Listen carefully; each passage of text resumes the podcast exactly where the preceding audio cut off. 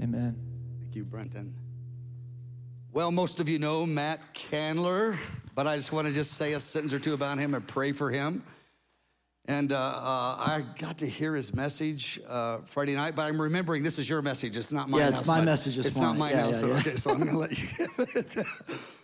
And uh, Matt and Dana, they've been with us from day one, 21 years ago when we launched IHOP. They were right involved, fully involved in their hearts and helping and building and help with so many areas of leadership over the last 21 years. And you guys are a joy and a blessing to me personally, to our leadership team, to our family.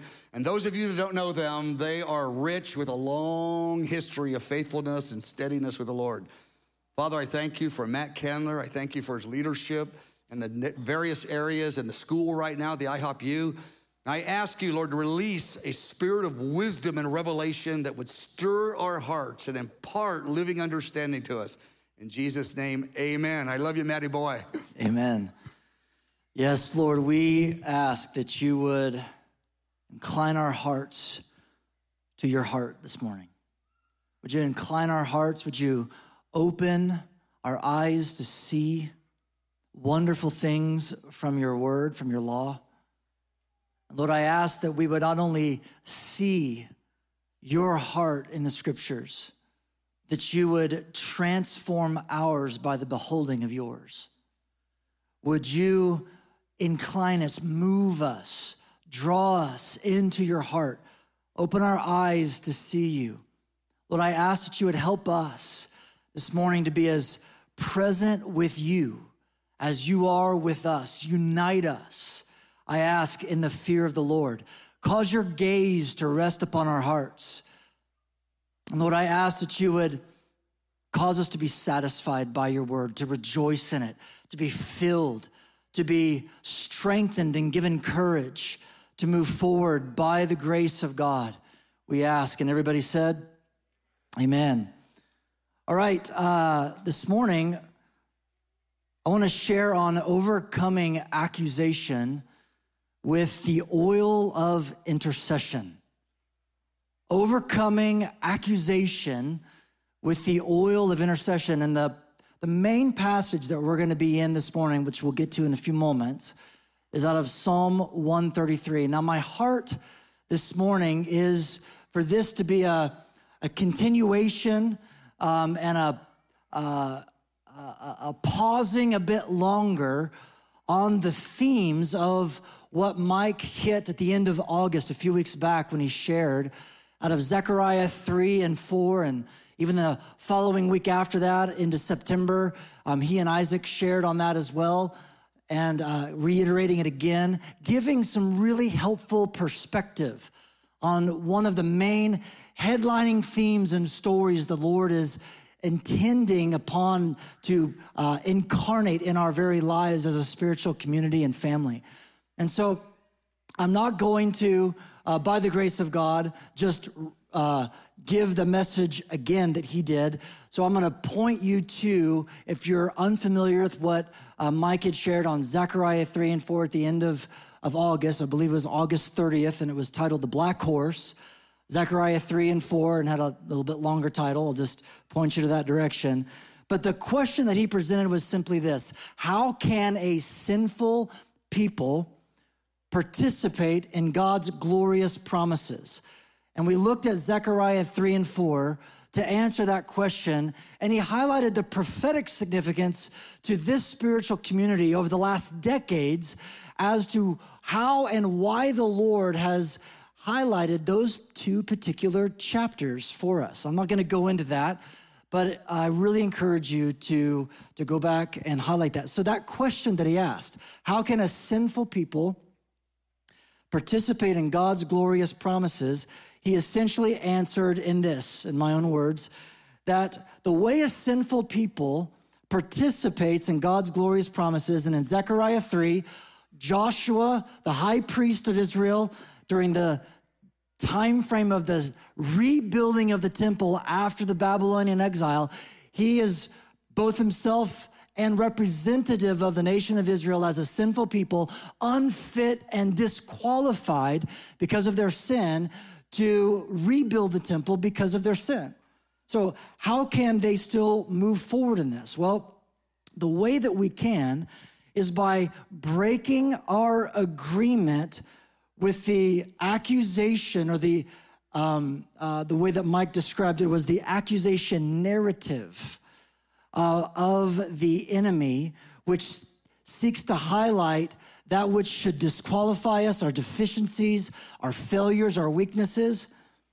And we break that agreement. Now, what he drew to our attention, which is where I want to kind of zoom in a bit more today, is that often those accusations of our disqualification, here's the catch, come come to us, they hit us through friends and family closest to us, and they come out of us also against friends and family closest to us.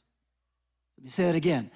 That accusation of the enemy that seeks to disqualify us from God's calling and purpose in priestly ministry and worship for God and moving forward in the grace and, and, and, the, and the glory of God for our lives that He's called us to a glorious destiny, oftentimes the way in which that the accuser seeks to to disqualify us is through our own mouths seeing others through their disqualification and their weakness and their failure, or through the weakness of our own friends and family, seeing us predominantly through that lens. We are both the giver and the recipient of that narrative. And the way to break it is to enter into God's story and narrative of our lives through his divine editing process of grace, mercy, and redemption. So, here's the point. Therefore, mistreatment at the hands of those closest to us becomes, key idea, a transformational opportunity to intercede and do good towards others as the Father and the Son have to us. Say that again. Mistreatment at the hands of others, and oftentimes those closest to us, becomes not just something that we try to survive and get through and just tolerate by a stiff armed or a casual distancing of ourselves but it's rather a transformational opportunity to begin to see those who mistreat us in a bigger narrative than their own failure, the very thing that we want in our failure. It becomes a transformational opportunity. So that we're invited into that Sermon on the Mount, Matthew 5, verses 44 to 45 reality. So if you have the notes, they're, they're posted online. I'm underneath D and, and the passage here, Matthew 5, 44 to 45. Jesus says that we are to love our enemies, to bless those who curse you, and do good to those who hate you, and to pray for those who spitefully use you and persecute you, that you may be sons of your Father. In other words, if we walk out, as challenging as it is, those realities, something, if we do that, becomes the transformative agent to make us like the Father and the Son. It's a transformational opportunity, but this is hard. It's not only hard when we're mistreated, it's as we know, hard when we are those that have failed the very ones that we love the most. It's painful on both sides. We're going to get glimpses into that this morning.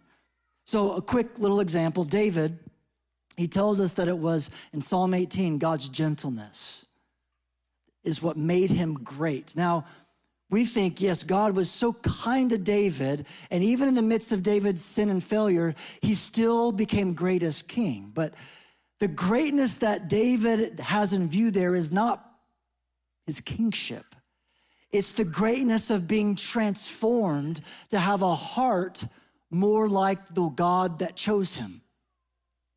In other words, God's gentle dealings with David made him great in order to have a heart of mercy and a heart of kindness towards those who mistreated him. That was David's greatness. Yes, he was exalted as king and delivered because God delighted in him. But just because David entered into kingship doesn't mean that he was great in the eyes of the nations. Because kings of, the, of his of David's day would have looked at David and thought, "You're really not a king because you don't have anything, any of the things that kings pride themselves in, which is a lot of women and a lot of military warfare equipment and a lot of gold. You, you're like, don't really have any of that. You're not really a king." David's greatness was that he was gently dealt with and it transformed him to deal likewise with others when they were as weak as he was. And that's what Jesus is holding out for us in Matthew 5 44. What I want to do is I want us to picture, because this is this is a very real and present danger and opportunity in a very present way for many of us listening this morning. Some of you um, are in the throes of feeling the power of your disqualification because of your own failure in loving someone dear to you, perhaps a child or a sibling or a spouse, and it's ended and it's been wrecked in a horrendous way. Others of you are on the receiving end of such mistreatment. And it's very present and it's very powerful. And left to ourselves, our vision of moving forward in the grace of God is simply toleration, coexistence. But the biblical portrait of, of what God desires in a people to dwell with and to worship Him is so much more than having a, a casual agreement of, of common values and a toleration of one another that get excited in worship meetings. That is not the biblical vision of unity. And, and the Lord has so much more for us. And not just that He wants us to work harder for more, but He wants us to experience something that is only possible by first receiving in a fresh way His delight, His patience, His long suffering for us, that we might extend it to others. So, what I want to do is I want I want to give us courage and strength this morning and and look at how does this how do we walk this out are there other stories that can give us courage of what this means to walk it walk this out and i want to continue with the idea of david because this accusation strategy of the enemy to derail to derail the prayer and worship um, uh, not only movement, but the very prayer and worship movements of your own heart to God. The accusation strategy for you to view yourself as disqualified and others as disqualified is not new. In fact, it, it comes up in every time there is the building and the dedication of a sanctuary of worship in the scripture. So, as I mentioned, Zechariah 3 and 4 is before the uh, uh, in context to the rebuilding and dedication of the second temple. What was interesting is Aaron was, or not Aaron, but uh, Joshua was a disqualified high priest, but the Lord had a different narrative through his grace and gentle dealings with over his life. He had a plan. And like Joshua, he was not the first potential disqualified high priest. About a thousand years earlier, Aaron was also a top contender for the disqualification of a high priest. And so, what I want to do, and that was right before the dedication of the tabernacle of Moses, also Israel being called to enter into the glorious destiny of a priesthood as worshipers and lovers of God. So, I want you to track with me here because I'm going to bring in a few different pictures. So, at the end, at the bottom of page one, I want to draw your attention to H, the story of Aaron's, that's the high priest Aaron during Moses' day, disqualification from priestly service before the dedication of Moses' tabernacle was on the mind of David about 500 years later before the dedication of Solomon's temple. Oh my gosh, we're going through history so much. I feel like I'm we're traveling. There's so much time travel here. So hear me out here. So now we're going to leave Zechariah 3 and 4 and Joshua in the second temple. So we can just move on there. And now here we are, and we're thinking, okay, this is not a new strategy of the enemy. He always seeks to highlight our disqualification of worshipers of God in context to uh, building the house of prayer. And so, what we do is we look back and go, yeah, this was true in the time of Aaron and Moses, but we're going to go to that through the lens of David in Psalm 133. Because, well, let's let's do this. Go ahead and if you if you're tracking on the notes, we're going to be at the top of page two. I'm not going to spend a lot of time here. I give you a lot of detail for some of you Bible nerds, for some of the uh, background of Psalm 133, but I'll just, just, just enter into a story with me for a moment. The story is this it's that picture with me, David, at the end of his life. Now, this is the man who had a zeal for God's house that made him a mockery in the nation. He wanted to build God a sanctuary of worship that far exceeded his own house of cedar in terms of beauty. He said, It's not okay that God dwells in a tent. I want to build for him a dwelling place on the earth. And while that desire of David was good, the Lord made it clear that his son would be the one that would build the temple. And so, but David, David comes with that zeal to build God that house up to the very precipice, the very edge of not actually building it, but gathering all of the finances, the building materials. He got the blueprints. He not only got the practicals, but he received by revelation from the hand of the Lord upon him, he received the details of all of the job descriptions of the priests and of the Levites and of the gatekeepers.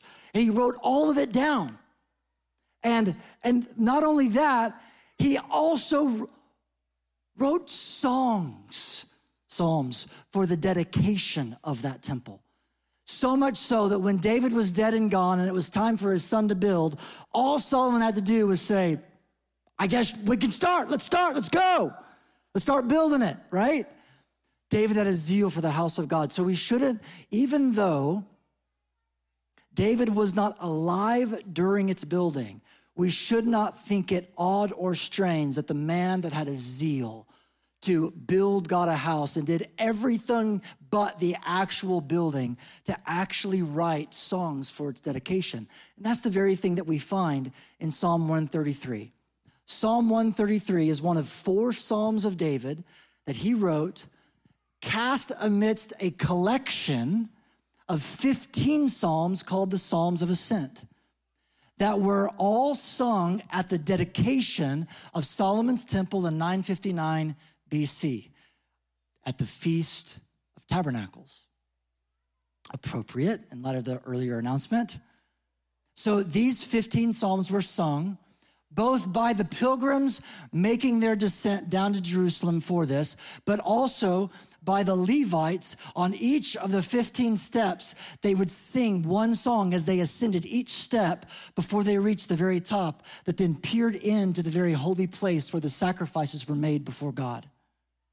And so David writes four Psalms of that collection of 15 for the dedication. And he's thinking in Psalm 133, if you have your Bibles, turn to Psalm 133 with me. Psalm 133, David is inviting us to behold something. He's inviting us, I'll say it this way Psalm 133 is in this Japanese haiku three line brevity style psalm. You don't know what I mean? Don't worry about that. It's just short and simple and a lot of depth and detail and imagery behind it. In three verses, he gives us two pictures that highlight one point about dwelling, brothers dwelling together in unity. He gives us three verses that highlight two pictures that illustrate how we actually contend for God's uh, life to be made manifest in the context of weak and broken, disqualified, sinful people. And so, because here's the deal one more little point on the Psalms of Ascent. In Psalm 132, we know Psalm 132 Many of us do. If you, if you don't, I'll give you the point here. Psalm 132 is another psalmist that, it, that so knows, that writes about David's zeal for God's house that he would not rest until God's house was built. David's zeal to establish God's resting place, dwelling place on Mount Zion was known throughout. But here's the interesting thing that dwelling place, God chose Zion he chose this place with weak and broken people, disqualified, sinful people. He wants to dwell with people. But here's the dilemma God just doesn't want to dwell with people. God wants to dwell with people who dwell with one another in the way that He dwells with broken people. I'll say that again. This is the key. God, yes, wants a dwelling with people to live in that Eden like proximity, walking in the cool of the day. He wants to dwell with people, but He wants the people that He dwells with to dwell with one another, brothers, in the same way, quality, and manner that He dwells with guilty, disqualified he wants to dwell with us and invite us to dwell with one another in the way that He dwells with us. And that's what Psalm 133 gives us two pictures of how that's unfolded. So at the bottom of page two, Roman numeral three, David invites us to behold the unforeseen vision of unity and worship. He says, Behold, he goes, it, Join me in actually looking back. Picture David at the end of his life. He's trying to find where is a place in biblical history from David's vantage point where we can see the type of people that God is going to dwell with and how they are unified. And he goes, Turn your eyes and gaze with me and lock in 500 years earlier during the time of Moses and Aaron. We're going to get there in verse 2. He goes, Behold, how good and pleasant it is for brethren to dwell together in unity. That just seems like such a trivial statement. It's so great when we're all in unity. Behold, it's good, it's pleasant. But here's the thing we have to realize about unity, and it's being called good and pleasant. It's that not everything that God calls good is pleasant.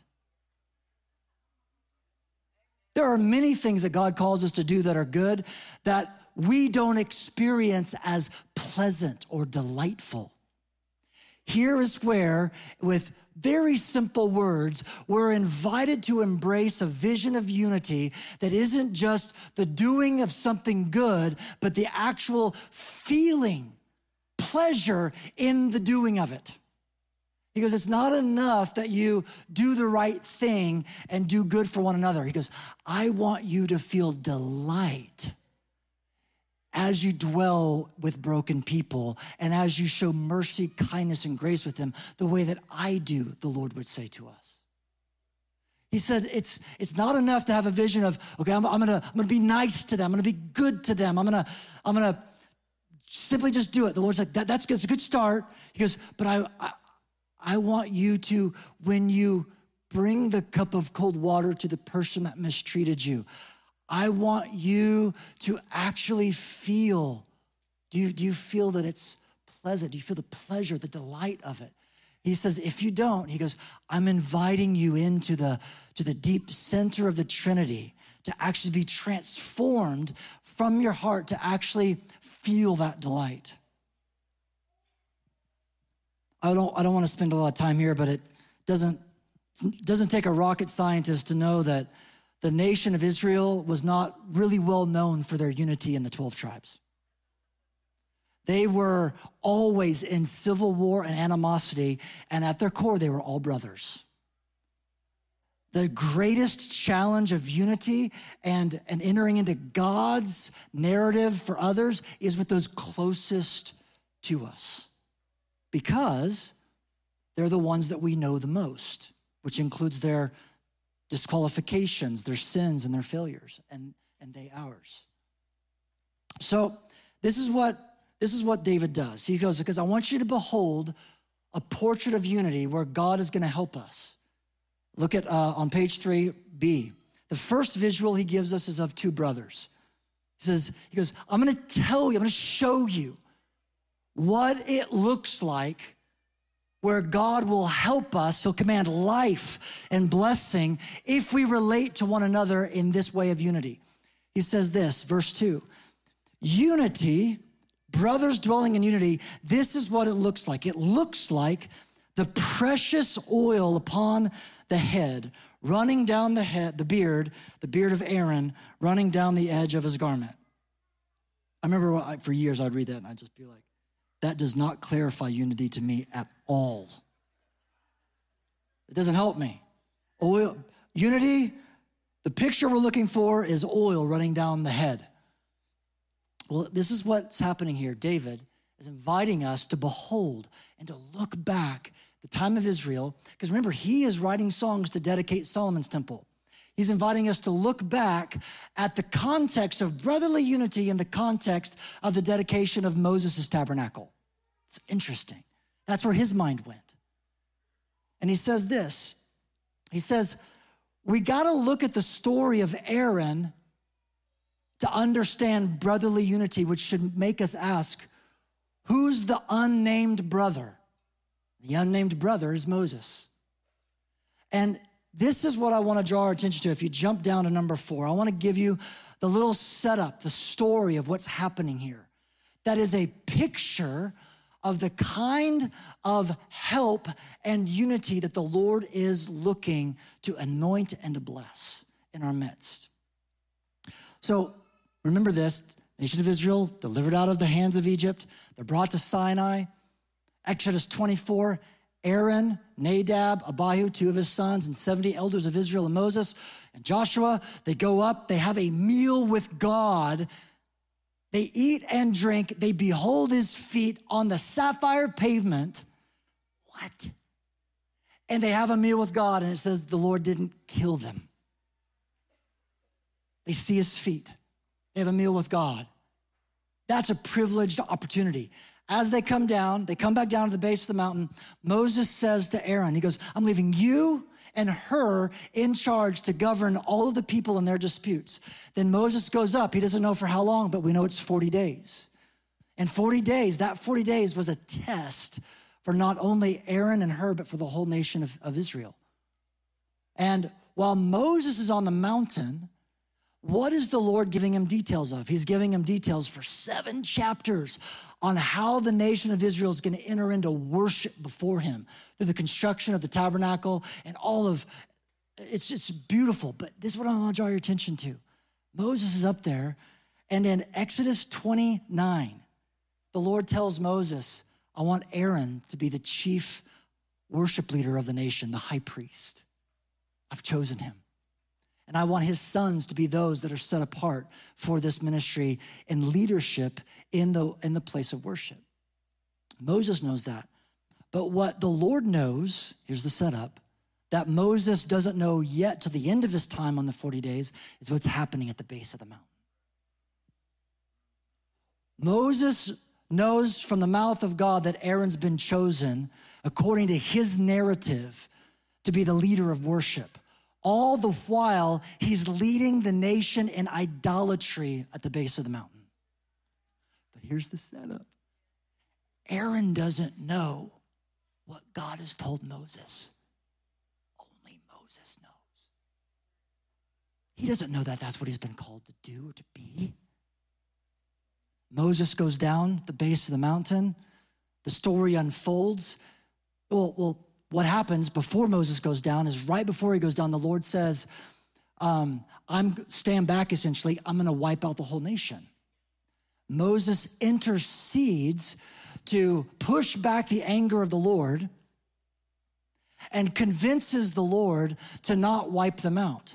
But here's what I want to draw your attention to from this scene is that Moses is tested here as the mediator of the nation between God and a sinful people. Would Moses, or say it this way, would the preservation of a stiff necked, guilty, sinful nation be dearer to Moses' heart than Moses becoming the new head and founder of a, of a new kingdom of, of, of a new kingdom, a new nation. Would Moses have that heart to actually intercede? Would he actually, because the Lord gives Moses the opportunity, he goes, I'm gonna start over with you if you want it. And God condescends and gives the call to the mediator. And it's a test. Essentially, it's a test. Has the heart of God been so uh, imparted and having transformed Moses' heart to such a degree that the very name that God would proclaim over Moses later in Exodus 34 slow to anger, gracious, abounding in love, um, faithful for steadfast love, forgiving iniquity and sin. If that heart of God hasn't been formed into Moses and he's testing Moses, will you contend as mediator for a guilty, stiff necked, condemned people? Or is your own fulfillment and calling more precious to you? And Moses cries out for them to be preserved. But something wild happens. He gets to the bottom. The whole scenario unfolds. Aaron's like, they pressured me. He blames the people.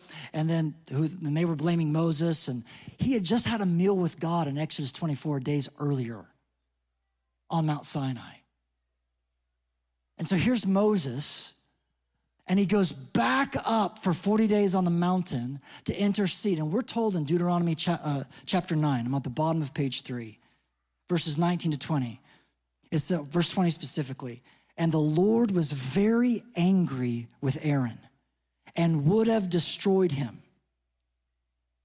So I prayed for Aaron also at that time. But here's my question What did he pray? Did he pray? Because if you're like me and we read Matthew 5 44, pray for your enemies or those that fail you or mistreat you or accuse you, you think, this is what, this, this is what, it, this is what naturally comes out of my heart. Lord, I pray for them. I don't really have much more besides I, saying I'm praying for them is somehow my prayer for them. Lord, I just pray for them.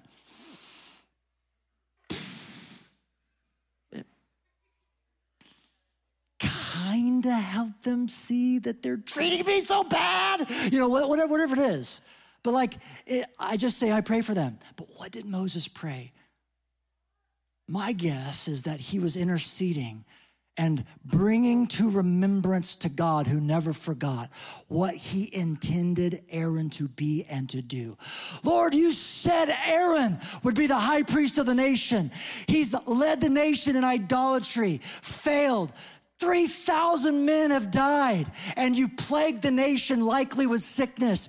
But I lay my life down, and Moses poured out his intercession for Aaron's destiny and call, regardless and despite of his failure, and regardless of Moses' own pain of feeling betrayed by his own younger, or excuse me, older brother.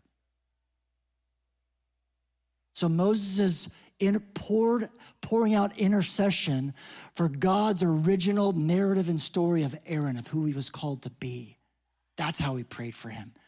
In other words, Moses labored to contend for Aaron to enter into something that was far bigger than that which should disqualify him, just like Joshua about a thousand years later.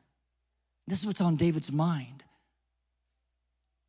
And so what I would propose, if you're on still tracking with me on the notes on page four, is that let's give a sentence on what is the oil that represents unity.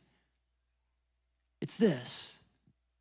The picture is simply this Aaron, or Moses is interceding, pouring out his soul on behalf of what God always intended Aaron to be and to do. And then about a year later, after the construction of the tabernacle of Moses, in Exodus chapter 40, Moses takes, as the Lord commanded on Mount Sinai, which was likely still, which was likely in context to while Aaron was sinning and leading the people in idolatry at the base. Moses takes oil, the precious oil of anointing that was not common, it was fragrant, it was only used for very specific situations and contexts with very specific instructions on how to make it. And Moses takes that consecrating oil that represents who Aaron was always supposed to be.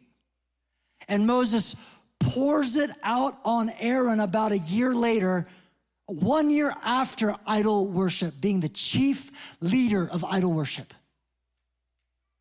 Pours it out and it hits Aaron's head. And it comes down his beard. And the excessiveness, it, it pours all the way down the very bottom of his robe and of his garment. And the Lord says through the mouth of David, that is what unity is. That's it. It's when we contend for one another believing a bigger, grander story through God's mercy, redemption, and grace and divine editing process, where we can actually see those who betray, hurt, mistreat, offend us, and not limit how we view, see, feel about them in that little myopic vantage point, and we connect to God's vantage point, and we take and we pour out an intercession that which the oil represents. So I would propose that the oil that flowed on Aaron's head and beard and down his garment as the high priest was merely representative of the oil of intercession that Moses poured out before God as a mediator and intercessor, crying out for God's original call, destiny, and purpose for Aaron. And he says, that's how brothers, and the only way that brothers will dwell in unity. When they relate to one another the way that Moses did for Aaron. But it doesn't stop there. Some of us are Aaron, all of us are actually. And I'll, I'll highlight David for this. So David's writing this psalm. He's going to be dead when they dedicate the temple, and he's trying to get this picture. I'm not going to have time to look at the second picture related to Mount Hermon and Mount Zion, but no one looked at Mount Zion and thought, man, that's a mountain. It, the Lord calls that which does not exist as though it does. He intended for God to dwell there. And the whole point is that, that, the, that the strength given to us is to be used not for our own advantage, but for the advantage of others. So the dew, the life giving water source and dew, was to be shared on Mount Zion in the way that Moses um, poured out intercession for Aaron. But David, think of David now. Now, what's interesting about David, I believe that David was completely relating to both Moses and Aaron in the story in the same way that we're invited to. David's, David knew the plight of Moses in the sense that he knew the betrayal of close friends and family, of his own father in law, Saul, of his own wife, of his own tribe, the tribe of Judah, of his own son, Absalom. He knew the pain of that, like Moses knew the pain of being turned against by a whole nation that was delivered through his leadership by the grace of God. He knew that pain of betrayal. But he also knew the privilege that Moses knew to intercede on behalf of people as weak and broken as he was, which is why he says in Psalm 16 that even the weak and broken saints are the excellent ones in whom his delight is in. So David can relate to the betrayal that Moses knew and the pain of leadership that Moses knew, but it doesn't stop there. David can relate to Aaron. If there's anyone that can relate to the pain and the disqualification to being involved in worship at all, like Aaron, it's David. Through the breaking all, almost all of the Ten Commandments,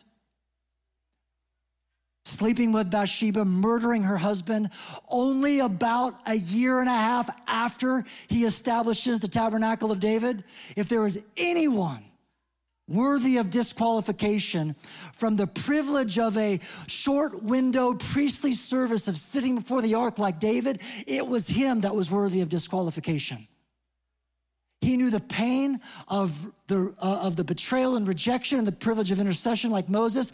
And he knew, likewise, the pain of having to view our own life through the redemptive mercy and grace of God and the patience for others to view us in our failure in the same way, because it takes patience. Just because we say we're sorry because of our pain and failure doesn't mean that people can see us through the divine storyline that God has given us.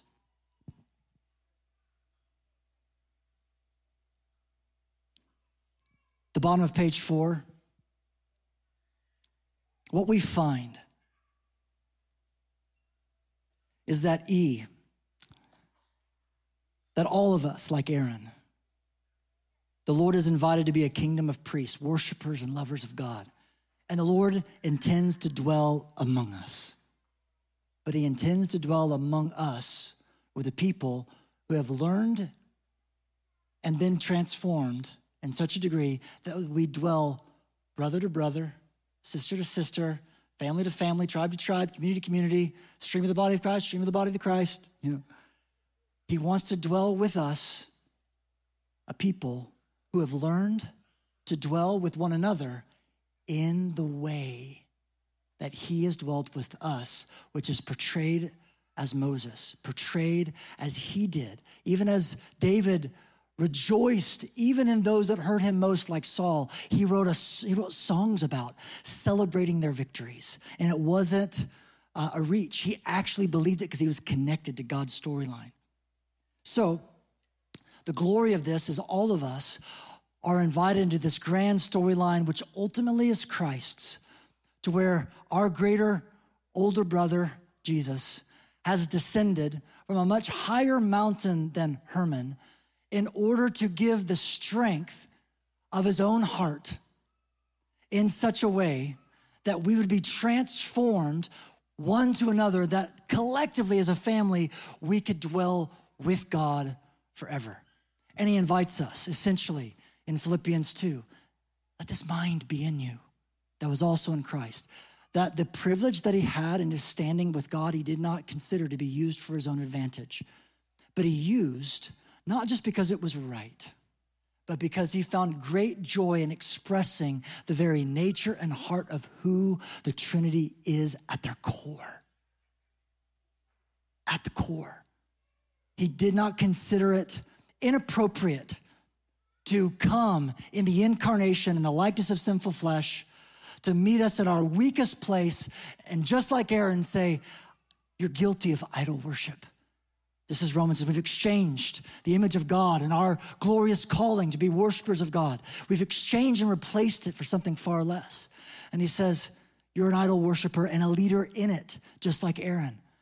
But I have a different plan that I have always intended for you and he speaks to us grace. And if we connect to that, it's intended to transform us so we can extend the same reality to others in their mistreatment of us and give them patience when we blow it like Aaron to enter into God's narrative in the meantime. The worship team could come on up.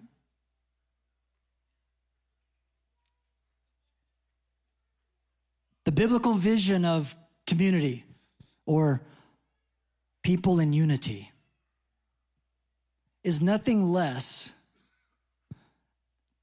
than guilty, stiff necked, rebellious people who are transformed by the gentleness of God into his great heart and therefore brought into conformity and union with the very Trinity itself, as Jesus prays in John 17 23. His ultimate aim is not just that we would relate to one another because it's right that we relate godly. It's that second word in verse 1 of Psalm 133. He wants it to be pleasing to us. In other words, when we are lavish in the pouring out of intercession for those that mistreat us, represented by the oil that Moses poured on Aaron in his failure. He wants our feeling to be, I love that I'm doing this because we've been so transformed into God's heart. And it's pretty